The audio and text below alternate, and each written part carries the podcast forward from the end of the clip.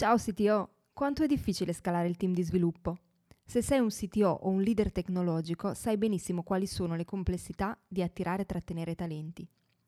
Per questo Alex Pagnoni ha creato il metodo Team Scaling di sviluppo collaborativo, in cui condivide le skill di una parte del proprio team tech per aiutarti a scalare anche nei momenti più difficili.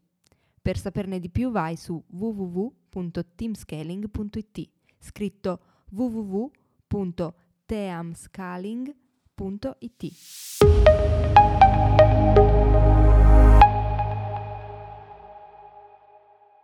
Il settore bancario è regolamentato da tantissime norme e direttive, ma non è l'unico. Al giorno d'oggi l'intero mercato deve adeguarsi a normative di dati, privacy, GDPR e tantissime altre. Come si fa allora a conciliare il mondo dell'agile con quello normativo? Due mondi apparentemente opposti che però non si escludono necessariamente a vicenda. In questo sito show Alex Pagnoni ne ha parlato con Alessandro Romano, Head of IT Development and Delivery di Banca IDEXA. Buon ascolto! Ciao a tutti, benvenuti al sito show da Alex Pagnoni. Questa di oggi è una puntata molto importante perché qua con me c'è Alessandro Romano che è CTO di Banca IDEXA che tra l'altro è stata recentemente nominata come la prima startup su LinkedIn nella classifica annuale che fanno, quindi bel risultato considerando anche che c'è da pochissimo tempo. Tra l'altro è una banca soltanto, se ricordo bene, da, da pochi mesi, dal giugno, perché prima era classificata come istituto di credito, quindi ha avuto anche un'evoluzione molto molto veloce qui Alessandro sicuramente ha avuto un bel ruolo. Allora Alessandro sono super entusiasta di averti qua con me, benvenuto. Grazie mille, grazie a voi. Bene, bene, allora so che appunto ti sei inserito in un contesto come quello di una banca che chiaramente ha diciamo, un ambito di eh, regolazione veramente molto molto forte, no? che chiaramente va anche in eh, direzione contraria a quella che può essere magari l'agilità alla quale noi siamo tanto abituati a parlare. Però so anche che tu prima, prima ad esempio da Last Minute, dove appunto l'ambiente era sicuramente molto diverso da questo punto di vista, quindi volevo capire un po' il tuo percorso, cosa poi ti ha anche portato in particolare in Edexa, quali sono insomma, le cose che ti hanno fatto uh, costruire questo tipo di carriera e quindi sono curioso di sentirlo da te. Sì, ti ringrazio Alex. Ma eh, io nasco innamorato dei computer eh, quando ero ancora bambino e c'era RPG Maker. Trovavi il disco, credo, insieme a qualche rivista e potevi provare a fare i primi, i primi RPG, appassionato di Final Fantasy, poi dei giochi dei Pokémon. E fu quello un po' il mio primo approccio alla programmazione, ma in realtà molto complesso perché i videogiochi sono veramente un bel, un bel pezzo di software. E quindi sin da, da piccolo ho deciso a, a, a fare questo, questo, tipo di lavoro, eh, inizio a lavorare subito per un grosso sistema integrator italiano eh, e inizio proprio come sviluppatore web mi innamoro della programmazione web, di creare soprattutto sulla parte front-end dove diciamo mi, mi, mi trovo più a mio agio, ehm, creare esperienze per, per, gli utenti, sorprenderli, creare animazioni, risolvere i loro problemi con delle applicazioni, applicazioni web. Ah, vado per la prima volta in realtà a un breve approccio col mondo bancario da cui scappo, eh, da cui scappo per poi andare in um, lasmina.com dove um, faccio veramente il, il, salto di qualità dal punto di vista di capire cosa vuol dire sviluppare un prodotto software, perché vengo, diciamo, eh, esposto a tutti i concetti di, di, dell'agile, della filosofia DevOps, della product ownership, cosa vuol dire veramente eh, avere un team di prodotto, quindi non più un team IT di sviluppatori, ma un team di product engineering che crea veramente dei prodotti, dei prodotti software. Eh, la Sminet è stata veramente, la, posso chiamarla la mia palestra di vita dal punto di vista di competenze acquisite, eh, scambi con, con, i colleghi, tutte le, le, diciamo, tutto quello che, che ho, ho, imparato e concentrato tantissimo in quei quasi quattro anni. Eh, quando arriva alla mia porta bussa Banca Idexa, che allora era ancora progetto PBI, progetto Banca Idea, eh, tocca delle corde che mh, mm, mi, diciamo, mi, fanno, mi fanno vibrare perché innanzitutto è un'azienda che nasce con l'idea di semplificare la vita agli imprenditori e eh, se ancora di più ce ne fosse bisogno il 2020 con tutte le sue complessità ha dimostrato quanto l'imprenditoria italiana è quella che tiene in piedi il paese. Quindi mh, mm, l'idea di bellissimo mandare le persone in vacanza e aiutarle a mandarle in vacanza, però l'idea di potermi mettere al servizio del mio paese per aiutare il settore che secondo me è cardine del, della, della, forza economica che, che, abbiamo oggi, sicuramente era qualcosa che, che come mission sentivo davvero tanto mia. Dall'altra l'idea di, dal, già dal primo colloquio, Alessandro, noi vogliamo essere un'azienda agile, vogliamo essere, avere lo spirito della fintech, diventare una banca presto, perché comunque anche nel mondo italiano diventare banca ha ancora il suo perché, la sua importanza, la suo, il, suo, suo motivo, però mantenere tutto il concetto di cos'è una fintech, come si va eh, veloci, come si sviluppano prodotti, come si fa agile. Quindi mi sono trovato davanti la sfida di dire, ok, ci sono dei motivi per cui ero scappato dalla mia prima esperienza bancaria e tanti erano dovuti al mondo regolamentato, quindi a come si lavorava in, quel, in quell'ambiente. Eh, qui c'era la doppia sfida di costruire qualcosa da zero, perché appunto un anno e mezzo fa non, non eravamo neanche online. Eh, aiutare gli imprenditori e provare dall'interno a smuovere un po' quell'ambiente regolamentato eh, che, che, tanto diciamo mi aveva fatto penare in passato, quindi così arrivo in, in banca IDEX. Eh, guarda, intanto interessante è l'ennesima conferma che questa qui che hai dato, che quando un'azienda ha una vision che è coinvolgente, effettivamente riesce a attrarre poi anche persone, soprattutto nel nostro ambito. Quindi il fatto che tu già abbia passato un contesto come quello bancario, che è stato appunto non sicuramente il massimo del, dell'agilità, e però in realtà poi da un'altra banca sei stato attratto, questo vuol dire che è stata una vision molto interessante questa che ha portato a costruire banche IDEX, quindi questo è sicuramente qualcosa che funziona in ambito talent acquisition e retention. Detto questo, effettivamente eh, il tema del riuscire a lavorare in un ambito iperregolamentato come quello appunto di una banca, perché immagino che alla fine poi molte di queste cose derivano anche proprio da Banca Italia, perché io stesso ho lavorato con uh, varie banche e vedo che molte volte è quello proprio il, il primo vincolo uh, che si vede anche proprio nei template che si usano anche a livello documentale, tante cose, no? Quindi immagino che sia questo un po' il, l'elemento che va un po' a soffocare una struttura invece che potrebbe essere agile come quello di una banca che poi abbiamo anche la dimostrazione di alcune banche a livello europeo che hanno veramente dimostrato, anche con lavoro totalmente da remoto, agile eccetera, di poter fare cose veramente, veramente belle. Eh, però è chiaro che una banca ha delle regolamentazioni anche cui deve rispondere. Ecco, quindi un po' il quesito è questo qui, come si fa a riuscire a lavorare lo stesso eh, in un contesto simile, in modalità moderna a questo punto? Sì, sì, sì, ma allora um, faccio una premessa. Eh, io credo che l'ambiente regolamentato e le normative di Banca d'Italia eh, non, non, siano loro in realtà ad aver frenato l'innovazione digitale nelle banche, quanto più le banche che si sono sedute da quel punto di vista, perché fino a 15 anni fa il concetto di mm, banking a pocket, cioè la banca in tasca, la banca sullo smartwatch, la banca con te, che dal punto di vista digitale era sempre con te, non, non era necessario, no? Si andava moltissimo, cioè fino a solo 15 anni fa eh, era totalmente diverso il mercato, come si, si accedeva alla, ai finanziamenti, cioè, si andava in filiale, non, non, si scappava. La cosa più tecnologica era prelevare col bancomat eh, e, pagare, e pagare col bancomat.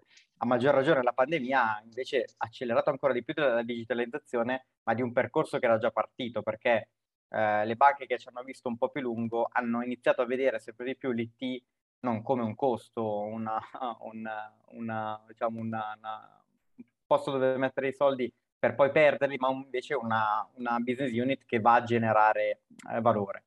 Eh, e quindi tutti quanti iniziano un po' a, a, rivedere un attimo, ma veramente la normativa cosa dice? No? E la normativa, cioè, che fa riferimento soprattutto alla parte di gestione del cambiamento del sistema informativo, è la normativa, la circolare eh, 285 di Banca d'Italia, emanata credo nel 2013 con poi dei successivi aggiornamenti. E um, una delle cose che ti chiede è di normare um, il modo in cui tu porti un cambiamento al sistema informativo, che vuol dire tutto e non vuol dire niente. Cioè la cosa bella in realtà della procedura, della circolare, è che non va nel dettaglio, non è che ti dice esattamente cosa devi fare. Tantissime banche, da, da, da sempre, hanno un po' implementato la loro procedura di cambiamento intorno ad ITIL, quindi mh, fondamentalmente la lista, l'analisi dei requisiti chiaramente di cosa bisogna andare a fare, il budget associato a questa analisi dei requisiti, eh, tutta la parte di sviluppo, tutta la parte di eh, test eh, di accettazione, manuali, test di penetration, tutto quanto dopo, fino a poi la messa in produzione con qualcuno che eh, eh, non sia chi ha sviluppato il software, no? quindi i change manager, i release manager, tutte queste figure che, che sono andate a creare. Ma in realtà nella normativa, se leggi, non c'è scritto devi usare ITIL. Quello che ti dice fondamentalmente che in realtà io, mh, mm, rileggendola, ho trovato è di buon senso. Cioè ti dice, eh, ovviamente devi avere delle evidenze che quello che hai fatto l'hai testato, almeno in un ambiente devi averlo testato. Eh, l'evidenza che ti dice la sicurezza è, è, importantissima, la sicurezza dei dati, di come scrivi il software, devi avere delle linee guida su come scrivi codice sicuro. Ti dice che tecnicamente chi scrive il software non dovrebbe avere accesso agli ambienti di produzione, quindi andare a modificare il database, a cambiarlo. E mi sono reso conto che in realtà io tutte queste cose in last minute le avevo già viste, ma in tante altre aziende che fanno prodotto a livello importante, con milioni di clienti, queste best practice ce le hanno non è qualcosa del mondo bancario. La normativa forse ti spinge ancora di più ad avere delle evidenze e ad assicurarti che il processo sia così e venga rispettato sempre, no? Però non ti dice devi fare l'analisi dei requisiti per sei mesi, poi fare il software per sei mesi, poi... No? Quindi è un po' anche come l'hanno interpretata. E quindi è su questo la grande sfida su cui stiamo cercando di giocare, che, che proprio eh, quello che, che, interessa a me, è eh, trovare tutto lo, lo, spazio che in realtà la normativa ti dà ehm, per comunque portare a casa un modo di, di, lavorare agile inteso allo sviluppo prodotto. Ecco, forse questo ancora nella normativa un po' poco, un po' non si sente, cioè si parla molto del reparto IT, la misurazione del reparto IT. Mentre per esempio io non voglio misurare il reparto IT, io misuro il team di prodotto, misuro la delivery di quel team di prodotto, no? con i quattro parametri di Accelerate o con altri parametri che mi invento, però è un team di prodotto fatto da un product owner e mh, mm, da una parte di, di, sviluppo, non è solo il reparto IT, no? che è la corrente, ah, mi serve l'IT, attacco la spina, ecco qui l'IT, no? Ehm, quindi questo è, magari ci sono ancora dei rimasuti, no? Però dall'altro ho trovato dell'apertura, cioè, ripeto, ti dà dei paletti ma non ti dice come eh, implementare quei paletti. E io credo che quindi la strategia è eh, assolutamente conoscere la, la, normativa. Io sono diventato un assiduo lettore e rilettore della, della normativa eh, e, eh, come posso dire, quello che secondo me è importantissimo fare è implementare la normativa, cioè implementare la tua procedura nei, nei tool che usi. È inutile scrivere 45 pagine di procedura di gestione di cambiamento se poi nessuno la legge nessuno se la ricorda e nessuno fa quello che c'è scritto, no? Molto più importante avere dei tool a supporto che ti permettano di implementarla by design, cioè che tu sei obbligato a seguirla la procedura perché non, non puoi troppo scappare. Provo a fare degli esempi. Sì. Eh, se io non posso committare direttamente su master perché devo passare per forza da una pull request e perché qualcuno mi deve fare code review, sto già mettendo un controllo for eyes, quindi sto mettendo un controllo che il software che scrivo comunque viene rivisto anche da qualcun altro e non ho il potere di committare dritto in master o non ho il potere di auto-approvarmi la merge request, la pull request, quindi non riesco fisicamente a dare, ma, ma, ma, lo configuro con le policy di GitHub, con le policy di Azure DevOps, non lo configuro su un Excel con le checkbox che posso o non posso farlo. Un altro esempio è ehm, spostare quanto più possibile, e qui oltre all'agile ci allarghiamo alla filosofia DevOps e ancora di più DevSecOps, cioè Shifting Security on the Left, ovvero non fai il mega rilascio del nuovo prodotto e poi fai un mese di Vulnerability Assessment Penetration Test. Magari li fai anche alla fine perché però nel frattempo ho integrato Sonar, ho integrato CodeQL, nessuna pipeline, nessuna mm, pull request può essere mergiata in master se eh, almeno il tool automatico, quindi il SAST, il Static Code Analysis, non ha detto che ok, non sta introducendo nuovi, nuovi problemi, nuove, nuove, cose. Quindi di nuovo un controllo di sicurezza, security by design messo subito uh, all'inizio. Um, altri temi che, um, altri concetti che, che, aiutano è ad esempio, giustamente dice um, chi sviluppa il software non dovrebbe poter rilasciare in produzione. Perché? Perché in normativa bancaria l'owner di, del sistema informativo cioè l'owner del prodotto, non è il team. Questa è una delle cose che un po' infatti è l'utente responsabile, il business owner, cioè il sistema informativo non è del reparto IT, non è degli sviluppatori, è del business fondamentalmente. E quindi tecnicamente l'approvazione formale a rilasciare qualcosa in produzione dovrebbe arrivare dall'utente di business. Eh, ovviamente, mh, mm, però, chi diciamo conosce a menadito il sistema informativo, conosce come portare il cambiamento, conosce quando è il momento anche di far partire il cambiamento, è evidente che sia chi, chi, chi sviluppa tutti i giorni, no? Però eh, dall'altra parte io anche last minute non si portava in produzione se il product owner no, ha detto ok, per me è validata e può andare bene. Quindi ad esempio integrando mh, nella pipeline di rilascio, quindi il team di sviluppo la può fare partire, ma c'è uno step di approvazione finale automatico dove il product owner deve dire ok, eh, ho controllato in effetti quello che l'ho testato l'altro giorno, perfetto, rilascio, si prosegue. E c'è un tick formale, lui, lui o lei è notificato, lo sa che stiamo rilasciando quella funzionalità specifica e eh, c'è ancora più condivisione, ma tutto in modo automatizzato, ripeto, non c'è un checklist di ho fatto i test, le, ho fatto le, le prove, no, semplicemente nel tool di, di change, i test fatti, ho messo magari lo screenshot del test e poi quando parte il rilascio in produzione è il product owner che dà il bollo finale, ma non per, perché anche solo per conoscenza, perché è lui l'owner di quella parte di, di prodotto. E guarda, questo che dicevi è veramente molto interessante perché, guarda, anche recentemente mi è capitato di vedere proprio di documenti bancari, no? in ambito quindi di sviluppo di progetti IT, che poi guarda caso erano template del 2014, quindi si ricollega un po' a quello che dicevi tu con la normativa del 2013, no? E infatti no, si parla di questi grandi documenti di mh, analisi funzionale, analisi tecnica, piani di rilascio, piani di fallback, test book, eccetera, eccetera.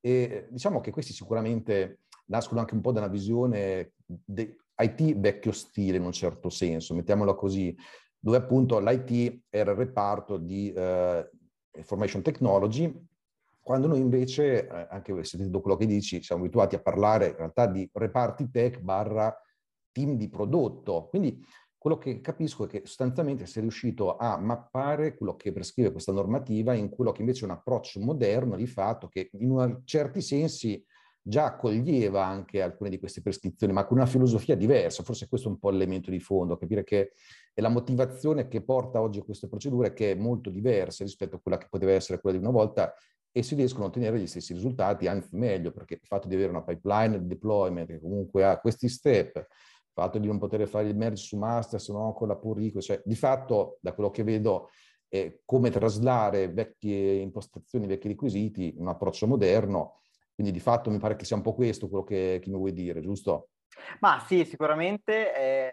Poi mh, devo dire che mh, è un percorso, come tutte le cose, nel senso che eh, anche noi all'inizio è stato tutto molto un po' più, più, più manuale, poi stiamo cercando di automatizzare il più possibile, no? per avere poi le evidenze, perché giustamente ehm, esiste una funzione interna alla banca che è l'internal audit, ti può uscire un audit di Banca d'Italia che viene a controllare effettivamente tu come gestisci il cambiamento e è, è importante che tu eh, lo, lo, segua alla lettera perché ti può chiedere il campionamento e mi dici ma mi fai vedere quella user story, no? E già parlare di un concetto particolare, come l'hai portata in produzione, ma come l'hai testata? E noi questo lo facciamo, cioè la cosa bella è che noi l'abbiamo sempre fatto dall'inizio eh, quello che stiamo, stiamo diventando più bravi è tenere traccia delle evidenze, quindi tenere traccia di chi ha fatto il test in che momento, chi ha detto ok per andare in produzione, come è andato SonarCube, come è andato tutta la parte di analisi e stiamo cercando di automatizzare, ripeto, sempre di più, eh, dove non riusciamo a automatizzare ancora oggi, abbiamo degli step magari più manuali, però mh, mm,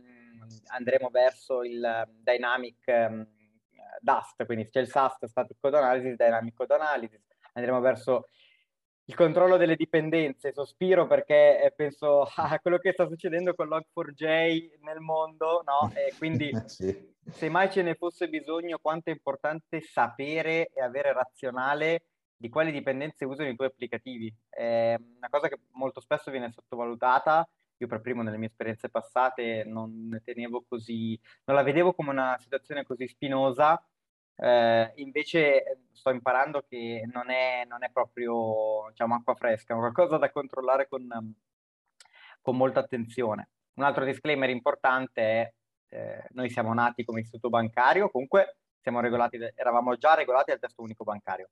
Siamo diventati banca molto in fretta eh, e esiste il, anche il principio di proporzionalità, nel senso che noi partivamo da un foglio bianco, quindi eh, tutto quello che ti ho raccontato è stato, è stato facilitato dal fatto che non ci portavamo dietro un legacy dei sistemi uh, vecchi, dei sistemi che invece magari non riuscivi ad avere manco la pipeline di rilascio, non so, magari il rilascio è devi uploadare il jar a mano, mm, eh, sparo, no? Eh, quindi ovviamente è un percorso facilitato eh, da questo punto di vista, eh, essendo tutto su, su, cloud e comunque su partiti un anno e mezzo fa, eh, è, è, anche più facile. Eh, dall'altra, ehm, il principio di proporzionalità, eh, noi alla fine abbiamo praticamente un prodotto e mezzo, diciamo così, eh, altre banche invece che si trovano ad avere un sistema informativo vecchio di 15-20 anni con tantissimi prodotti, è evidente che ora è più difficile eh, provare a fare questa transizione. Ci sono banche in Europa, ma nel mondo in realtà che lo stanno facendo con successo, penso BBVA, penso ING, ehm, ma anche nel mondo italiano ci sono, eh, riescono, ma secondo me è il modo giusto, magari nei progetti più nuovi, a partire, diciamo, a nuovo, tenendosi però ancora il, il, il vecchio carrozzone. Quello che dico io però eh, ci sarà un motivo se tutte le banche no, hanno tutto questo legacy.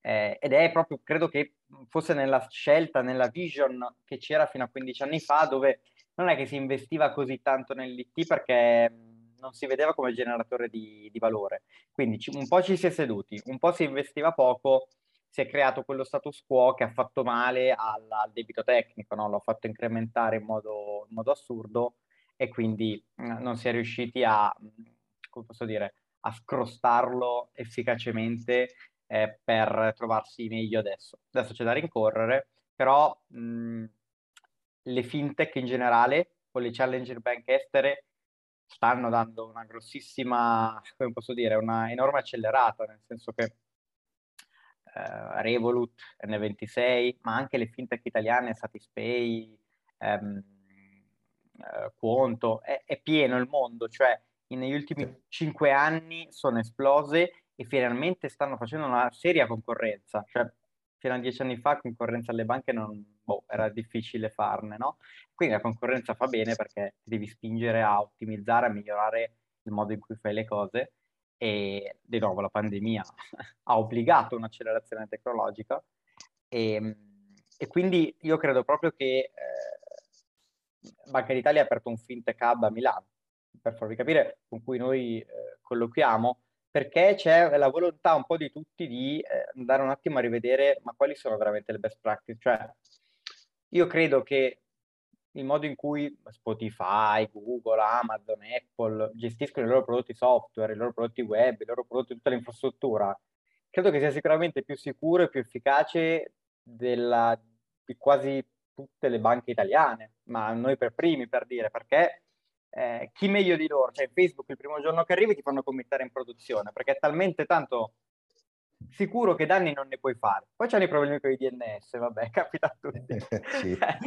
Però eh, è, è, forse a loro che dobbiamo guardare, no? Piuttosto che, che alle normative che ci sono oggi, reinventarsi, ma guardando come le grandi aziende n- n- non vanno in down mh, neanche un mezzo secondo con milioni di clienti. Sì, sì, questo è notevole tra l'altro infatti si collega un po' a quello che hai detto tu, perché sostanzialmente questo, queste nuove realtà che non hanno a che fare con un legacy ultradecennale, effettivamente riescono ad essere molto molto più rapide e a produrre risultati in tempi molto più stretti rispetto a quello che si poteva fare una volta. Cioè, tanto lo si è visto, no? con tutti appunto istituti bancari, fintech che sono nati recentemente, partendo dal foglio vuoto e non avendo quella giungla di applicazioni, sistemi old style. Cioè, per fare un esempio, mi ricordo una volta in una banca si era fatto un inventario delle applicazioni erano uscite fuori tipo 60.000 applicazioni, no? una roba mostruosa che già solo a tenerne traccia appunto era una sfida, figuriamoci poter aggiornare queste cose paradigmi nuovi, partire da zero è sicuramente una cosa che predispone effettivamente ad essere molto più innovativi e a questo punto anche a guardare appunto come dici tu a queste realtà, le varie Spotify, Netflix di turno che effettivamente tra concetti come chaos engineering piuttosto che tutti quegli altri, riescono a creare delle cose che hanno utenze veramente eh, spaventose in termini di scalabilità, hanno costruito delle cose gigantesche. E tra l'altro questa cosa eh, è paradossale in un certo senso, perché se io penso appunto alla banca, no? come dicevi tu, quelle vecchio stile, no? che DT comunque sono sempre state dei grandi committenti, cioè buona parte degli investimenti informatici in Italia, ma non solo, storicamente no, quando mi ricordo anche Milano, nel comune di Milano c'era il 60% degli investimenti IT italiani e una larga fetta era delle banche, no? che mi ricordo che uno, questi eserciti di migliaia di eh, consulenti esterni messi negli scantinati a scrivere codice, e, no, quindi si costruiva veramente tanto, e invece oggi una fintech che nasce così, quasi dal nulla, chiaramente deve avere i suoi finanziamenti, i suoi investimenti, però in poco tempo e magari con risorse anche più ridotte lato IT, che a questo punto chiamiamo lato tech, riesce a costruire delle cose molto più affidabili, molto più scalabili, eh, sfruttando tecniche nuove, concetti nuovi e soprattutto un mindset nuovo, che è quello che mi pare che insomma appare da anche quello che, che, racconti e che alla fine si può fare nonostante ecco, il fatto che comunque sia un settore molto regolamentato. Quindi la testimonianza che mi hai dato a me veramente mi entusiasma molto perché ci fa dire anche con una banca, anche con una fintech, in realtà si può fare qualcosa di molto innovativo e divertirsi anche in un certo senso, no? perché comunque mi pare che eh, poter lavorare in questo modo sia una cosa che, che ti piace, no? Sì, assolutamente. È, è, la sfida principale che comunque combatto tutti i giorni perché ehm, eh, poi da grandi poteri no, derivano grandi responsabilità, quindi eh, è importante che ehm, veramente riusciamo a implementarle in tutti i tool che usiamo. Faccio un esempio, eh, se devo scegliere tra un tool che mi dà il single sign-on e uno che invece mm, non me lo dà o mi dà solo delle utenze generiche, forse mi pesa tantissimo il tool con single sign-on. Perché? Perché ho l'audit, ho i permessi, ho esattamente l'utenza, no? chi è quell'utente che può entrare e quindi dal punto di vista normativo io sono molto più tranquillo. Quindi valuti mh, nelle scelte magari dei software che devi integrare o dei software che, che vuoi utilizzare, eh, stai molto più attento a, a, tante altre cose, ma ripeto, è tutto buon senso, cioè secondo me eh, la normativa si può applicare a qualsiasi realtà, perché? Perché ehm, oggi non te lo puoi più tanto permettere di eh, andare in produzione all'acqua fresca, non controllare i dati, la GDPR non è bancaria, la GDPR è per tutti, eh, non avere un processo che la governa che ti, ti aiuta il processo che la governa sembra una cosa degli anni 90. No, il processo che la governa potrebbe anche essere un'automazione in un tool. L'importante è saperlo, no? Eh, cioè la normativa ti obbliga a renderti consapevole di tante cose che magari in altri ambienti dai per scontate o non ci dai tanta attenzione, poi quando ti fai male però dici ma come mai nessuno ci aveva, ci aveva pensato? Eh, e penso ad esempio magari anche alla, eh, alla segregation of duties, no? Quindi eh, che, che, che ti, ti, aiuta, ti, ti, aiuta, a ragionare sul fatto che eh, la, la, mitologica figura del DevOps, no? che DevOps dovrebbe sì. essere una filosofia, la usiamo esatto. un po' come un job title, no? il, Infatti. Il DevOps. Eh, in ogni caso eh, ci devono essere dei, dei boundaries, nel senso che se dai superpoteri a tutti, dopo è un attimo che eh, perdi controllo del tuo cluster di produzione o, o, o di quelle cose.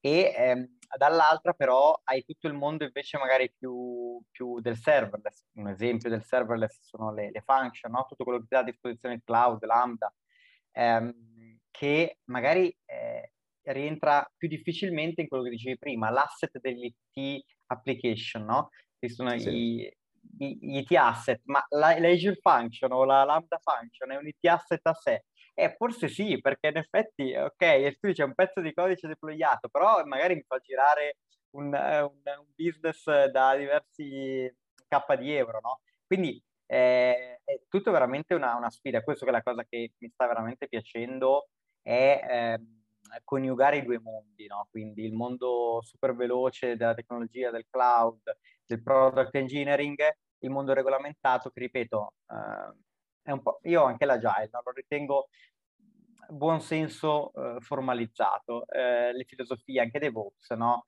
Cavoli, che chi sviluppa e anche chi tiene controllo che il prodotto funzioni, che guarda la monitoring, viene avvisato se qualcosa non va. E chi meglio di chi sviluppa sa perché sta andando in index out of bound exception. Ah, cavoli, c'ho un array, non ho dimenticato di fare l'ottimizzazione.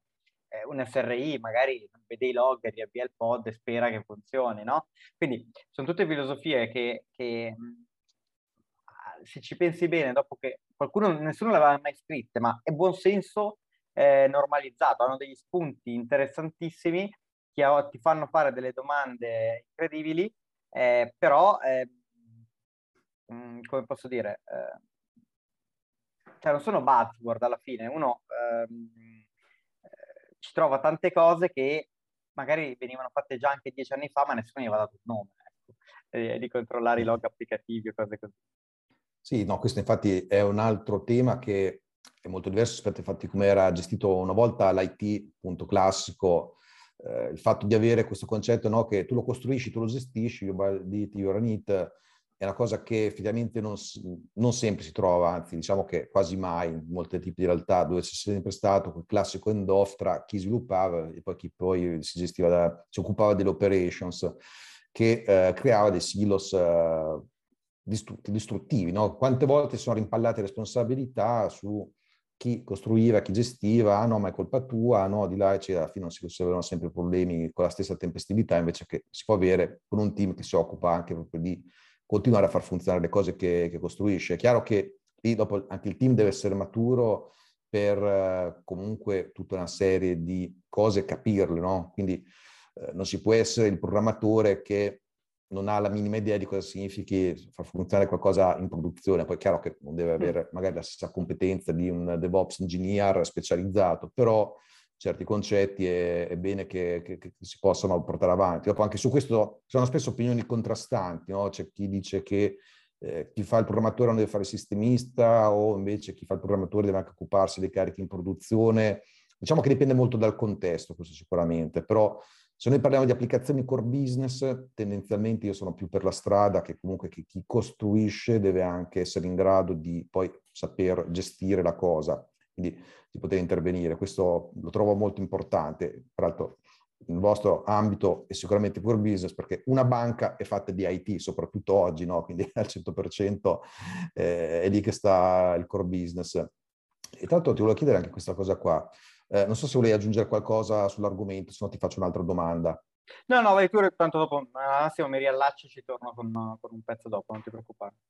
Ah, volentieri. No, mi chiedevo questo, no? perché anche io stesso prima citavo il discorso che ho sempre visto le banche come degli ambiti in cui c'era comunque questo grande esercito di, eh, di aziende esterne, di, di, consulenti di ogni genere, no? Eh, è chiaro, la banca magari ha un suo IT interno, però ho sempre visto molto questo tipo di outsourcing che ha portato forse anche a delle cose sbagliate, credo, diciamo così, eh, che si vedono poi anche magari proprio in termini anche di qualità di quello che viene realizzato. Quindi mi chiedo qual è stata la tua esperienza in merito, anche perché comunque provenendo da Last Minute penso che lì abbiate avuto soprattutto un team interno che eh, lavorava continuamente al prodotto, magari non c'erano collaborazioni esterne, se no non in forma, magari su applicazioni secondarie. Quindi volevo chiederti un po' qual era anche la tua esperienza in questo senso, qual è la tua visione soprattutto. Sì, ma allora, mh, mhmm, anche la Sminute è partita come startup, la vecchia buona Bravo Fly, e ha avuto la necessità di scalare il team con consulenza. Quindi nella last minute in cui sono entrato io, realtà affermata, eh, dove veramente tutto lo sviluppo era interno, a parte pochi prodotti che non però erano customer facing, magari prodotti interni, prodotti più, dove ci appoggiavamo anche a, all'aiuto di ehm, eh, società di, di consulenza. Eh, però ehm, quindi già mom- bisogna capire anche il momento di un'azienda, no? Quando sei all'inizio, iniziare a sobbarcarti tanti costi fissi potrebbe essere anche dal punto di vista di budget, di, ehm, diciamo di, di, di, numeri poi a fine anno verso gli investitori, potrebbe essere un problema, quindi ti appoggi alla, alla consulenza. E, ehm, eh, e, nel mondo bancario però, eh, complice no, dei sistemi non così divertenti e avanzati, a parte che facevi fatica a fare hiring, no? Una persona come me scappava dal mondo bancario. Quando si trova a toccare il COBOL degli anni 80, la S400, fai fatica a trovare no, eh, nuovi, nuovi, nuovi persone, ragazzi giovani, ragazze giovani che hanno voglia di imparare la S400 nel 2015-20, quando sarà. Eh, e quindi volente o nolente, ancora di più ti appoggi alla consulenza. Ti appoggi alla consulenza di nuovo per mantenere quei sistemi, perché fondamentalmente le evolutive erano gro- grosse e dispendiose, quindi il mm. sistema ormai eh, è andato male. La vision è, è, un costo, cerchiamo di fare il minimo possibile per farlo andare avanti, facciamo quelle quattro piccole evolutive, ma non un'ottica di ok, Houston, abbiamo un problema, dobbiamo sistemarlo, chiediamo della consulenza, ma della consulenza che ci, ci aiuti a cambiare totalmente questo pezzo di software, questo IT asset e a farlo diventare qualcosa di innovativo. No, il budget è quello che è, ehm, grosse vision di dire questo diventerà il prodotto aziendale del futuro non ce n'erano e quindi eh, si arrivava a queste grosse schiere di programmatori con eh, diciamo una soddisfazione molto bassa perché andavi a toccare veramente il Java 5, 4 il Pascal, il Covid, un po' di tutto, il PL SQL, eh, c'era, c'è ancora veramente di tutto e quindi innescavi questo circolo vizioso, non virtuoso, eh, dove il software non era buono, prendevi delle persone che non avevano neanche la voglia, forse neanche le competenze, ma neanche la voglia di, non erano neanche pagati per migliorarlo, ma per mantenere eh, lo status quo. E questo di nuovo oggi non è accettabile perché Oggi una delle differenze che ehm, ti portano ad avere un cliente o a perderlo è la tua esperienza, eh, la user experience. Eh, il concetto di user experience, mondo bancario, firmavi i contratti, cioè che user experience eh, dovevi avere. Invece adesso la differenza tra una banca digitale con un'esperienza accattivante, le animazioni, cavoli, funziona tutto, ma arrivano le mail, il recap, cioè le push notification, è una banca che magari non ti sa offrire eh, questa esperienza è, è, è, vivere o morire. E quindi non puoi permetterti di dire non investo, mantengo lo status quo e prendo la consulenza, poi quello che mi, mi producono va bene perché tanto per me quello lì è l'1% del mio fatturato. No, il 99% lo faccio con, le, con, prodotti software digitali e quindi devo metterci lì la, la qualità. E questo eh, di nuovo si scontra con un mercato dove di nuovo si fa fatica, cioè eh, società di consulenza che sentono banca nel nome temono, pensano che eh, anche noi magari siamo eh, di quel tipo lì, che abbiamo bisogno di, di mantenere dei grossi pezzi di, di legacy. Eh, e quindi ehm, eh, non sempre eh, ti sanno offrire magari quello che eh, invece tu hai bisogno. Cioè, io ho bisogno di persone che mi facciano challenge, mi aiutino ad innovare, mi aiutino a, a, a migliorare le idee che ci siamo fatti. E quindi questo lo riesci a ottenere se comunque, secondo me, hai un po' di idee chiare tu, sicuramente, e eh, comunque uno zoccolo di persone interne, cioè qualcuno su cui tu puoi fare affidamento e che ti aiuti a, ehm, a trovare anche poi le persone con cui collaborare che rispettano i tuoi valori. Io sono convinto che il modo per fare bene è assolutamente creare anche dei team ibridi ma dove eh, chi arriva da fuori lavora con i tuoi valori, con i tuoi principi, con le tue metodologie ed è allineato su come vuoi sviluppare software, come vuoi sviluppare eh, prodotto, perché di nuovo si parla di product engineering, non più di software developer eh, e basta. E, e, questo si vede di nuovo, mi riallaccio al concetto di prima, alla filosofia DevSecOps,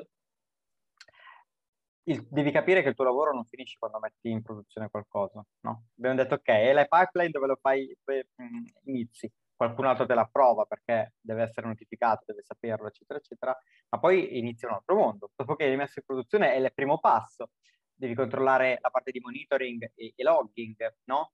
Eh, e quello mh, lì ha veramente tantissimo valore che lo faccia chi ha scritto il software, di controllare come si sta comportando, se sta aumentando la, la, la, la X-side del garbage collector, se sta, i log error stanno esplodendo, eh, che venga anche notificato se qualcosa non, eh, non funziona, no? Quindi poi magari hai bisogno dell'SRI, del platform engineer che ti aiuti a, sistema, a creare un sistema di monitoring e logging efficace. Però poi eh, se non hai nella tua mentalità, anche che non sei consulente interno, anche se sei consulente esterno, che il prodotto è anche tuo, nonostante il sistema informativo sia del business, ma è un prodotto, tu hai collaborato a svilupparlo con le tue idee, con le tue competenze, lo devi essere in produzione, devi avere la voglia di andare a vedere anche come sta performando, come sta andando. E giustamente una banca, una fintech ti deve dare gli strumenti per poterlo fare, no? Quindi ti devo dare le, le abilitazioni, quello che ti serve, per poter veramente mh, gestire il tuo prodotto uh, end-to-end. E ripeto, questo deve essere qualcosa che parte dall'interno, ma tutte le persone con cui ti interfacci devono lavorare al tuo stile, diciamo, e anzi ti devono aiutare a migliorare. Sì, assolutamente d'accordo, anche perché di fatto anche una parte di quello che hai descritto, no? anche di certi tipi di aziende di consulenza, di fatto sono quelle delle body rental, di fatto, nel senso che forniscono carne da cannone, di fatto, code monkeys che scrivono codice e chiaramente spesso sono le prime che non sono invogliate a, a portare il nuovo proprio perché magari sono deputate semplicemente a scrivere codice proprio perché tocca farlo. La distinzione che hai fatto invece sul fatto che, essendo nel nostro caso banca che funziona col digitale, dove quindi la parte digitale non è l'1% del fatturato, ma è il fatturato di fatto, quindi è il canale, dove peraltro anche la UX diventa importante, tutta la customer experience. Ecco che qui invece il concetto di, anche proprio di qualità del software, di come si scrive, eccetera, è fondamentale. Quindi condivido molto anche quello che dici sul fatto anche che l'azienda di consulenza, che a questo punto deve essere un'azienda di vera consulenza, deve anche un po' condividere eh, proprio mh, il piacere di lavorare al prodotto, no? cioè lo, si, lo, si, deve sentire anche un po' il proprio prodotto. E quindi questo qui richiede che da una parte l'azienda di consulenza sia predisposta in questo senso e che d'altra parte l'azienda committente sia a sua volta disposta a trattare in un certo modo quindi anche l'interazione con l'azienda di consulenza. Cioè è un po' quella terza via che eh, mi piace spiegare spesso che può funzionare molto bene, che dà i benefici sia del fatto di avere un team interno con un team esterno che riescono a creare qualcosa di molto più completo di quello che poteva fare un team solo interno o un team solo esterno. Quindi ci sono dei vantaggi in questo modello se impostato bene, che ho osservato tante volte, eh, deve partire innanzitutto dai valori sia dell'azienda committente, come dicevo, che anche dell'azienda di consulenza, che qui già mi riaggancio a quello che dicevi anche all'inizio, comunque tu stesso sei stato tratto da quelli che sono i valori, la visione della, di Edexa, e questo qui si può certamente riflettere anche nelle collaborazioni esterne, quindi è un modello che sicuramente questo qui mi, mi ci trovo veramente molto quello che hai detto, ecco, quindi è, è importante avere questa testimonianza qui e, ehm, ok, quindi a questo punto ti volevo chiedere se c'era qualche risorsa che ti sentivi di consigliare su questo o altri temi. Tra l'altro prima avevi anche accennato uh, anche quattro, alle quattro metriche che consiglia Accelerate, no? che è un libro evergreen, quello assolutamente eh, utile da questo punto di vista, no? che ci dice alla fine quali sono le vere metriche da considerare in un team se vogliamo creare un team ad alte performance, dove peraltro non è che tutte queste metriche devono essere al 100%, cioè vanno sempre contestualizzate, però è un benchmark, è un, è un metro interessante. C'è anche qualcos'altro che ti vuoi consigliare? Ma uh, faccio un giro largo e arrivo a consigliare sì. quello che ho in mente. Eh, ovviamente Accelerate no, ormai è un po', come posso dire, un dato di fatto, la Bibbia di come misurare la, la, la delivery. Eh, io credo che anche se non, magari le sue risposte, le risposte che dà Accelerate, non si applicano per forza a tutto, è un libro che ti obbliga di nuovo a fare delle domande. E le cose che portano all'innovazione, portano a, ad ottenere successo sono le domande giuste, più che le... Prima, prima delle risposte sono le domande giuste. Quindi ehm, anche lì, di nuovo, ehm, un, un, libro che magari non era, cioè il Delivery KPI non, non erano applicabili al mondo bancario perché sì, la normativa ti diceva di controllare il reparto IT, ma in quanto tempo portava a casa un cambiamento piccolo, in quanto tempo faceva l'analisi dei requisiti. Invece Accelerate ti dice no, sono degli altri parametri da, per controllare, ma si applicano bene ai team di prodotto, non ai team che fanno software per il gusto di fare software. Quindi anche lì eh, farsi tante domande, da, leggere il libro e farsi tante domande su chi è un reparto eh, di, di sviluppo. Eh, la, la, lettura che mi sento di, di, portare è una lettura che un po' eh, esce dal mondo tecnologico, perché allora, a meno che tu non voglia fare il monaco del software, non lo so, Linus Torvald o i pochi eh, eletti che lavorano sul core Unix di Red Hat, dove magari non hanno neanche tutto questo lavoro di team, non lo so, non vorrei dire l'individual contributor che di per sé non è una, neanche una bella persona, però è un genio e quindi lasciamogli fare quello che vuole, ma sono le eccezioni, sono uno ogni 100.000, 200.000. Io credo che mh, sempre di più eh, quello che abbiamo detto, no? lo, Swift, lo, lo, switch da software engineer a product engineer che lavora con un product owner, lavora con UX, lavora sempre, sempre, sempre a contatto con qualcuno, il DevOps che lavora col platform engineer perché puoi avere, puoi essere T-shaped, ma resti T-shaped, quindi hai bisogno di tante persone T-shaped per creare una competenza veramente distribuita, eh, è il rapporto con gli altri, quindi non si scappa da ehm, lavoro di team, eh, capire gli altri, lavorare bene con gli altri. Quindi la lettura eh, che mi sento di consigliare è, è in inglese Letter from a Stoic, in italiano Lettere morali a Lucilio, una raccolta di lettere di, di Seneca, dove fondamentalmente è rappresentata la filosofia dello stoicismo, no? Noi siamo abituati a sentire stoicismo come una persona quasi che non prova emozioni, che resiste a, a tutto.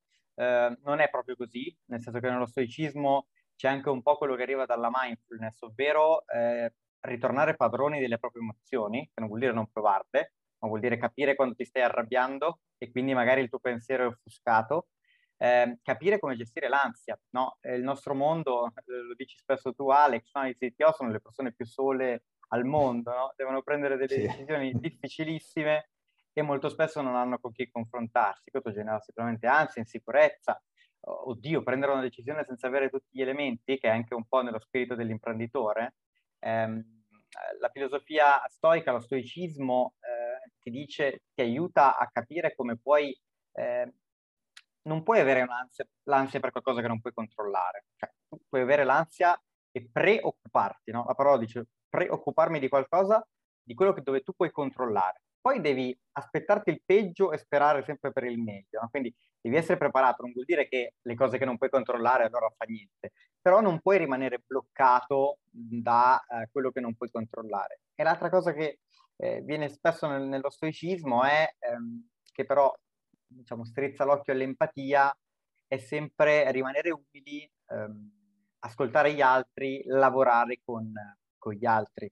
Io credo che oggi una persona che vuole fare una carriera nel mondo IT, che sia uh, platform engineer, che sia un uh, software engineer, che sia uh, whatever, ehm, se non capisce che del rapporto con gli altri eh, veramente sta alla base del suo successo, mh, difficilmente riuscirà a, a fare carriera, ma, ma, non solo a fare carriera, perché se tu puoi assolutamente rimanere software developer per tutta la tua vita, la cosa che ti piace benissimo, ma se non capisci che se condividi le nozioni con i tuoi colleghi, se lavori con loro magari ogni tanto in pair, se capisci che magari ti hanno fatto quell'esclamazione perché in quel momento avevano l'ansia e quindi non ti volevano insultare, semplicemente erano un attimo stressati eh, e non capisci queste questi, questi meccanismi, queste, queste emozioni, è difficile anche rimanere un software developer contento, apprezzato e che si trova bene col team.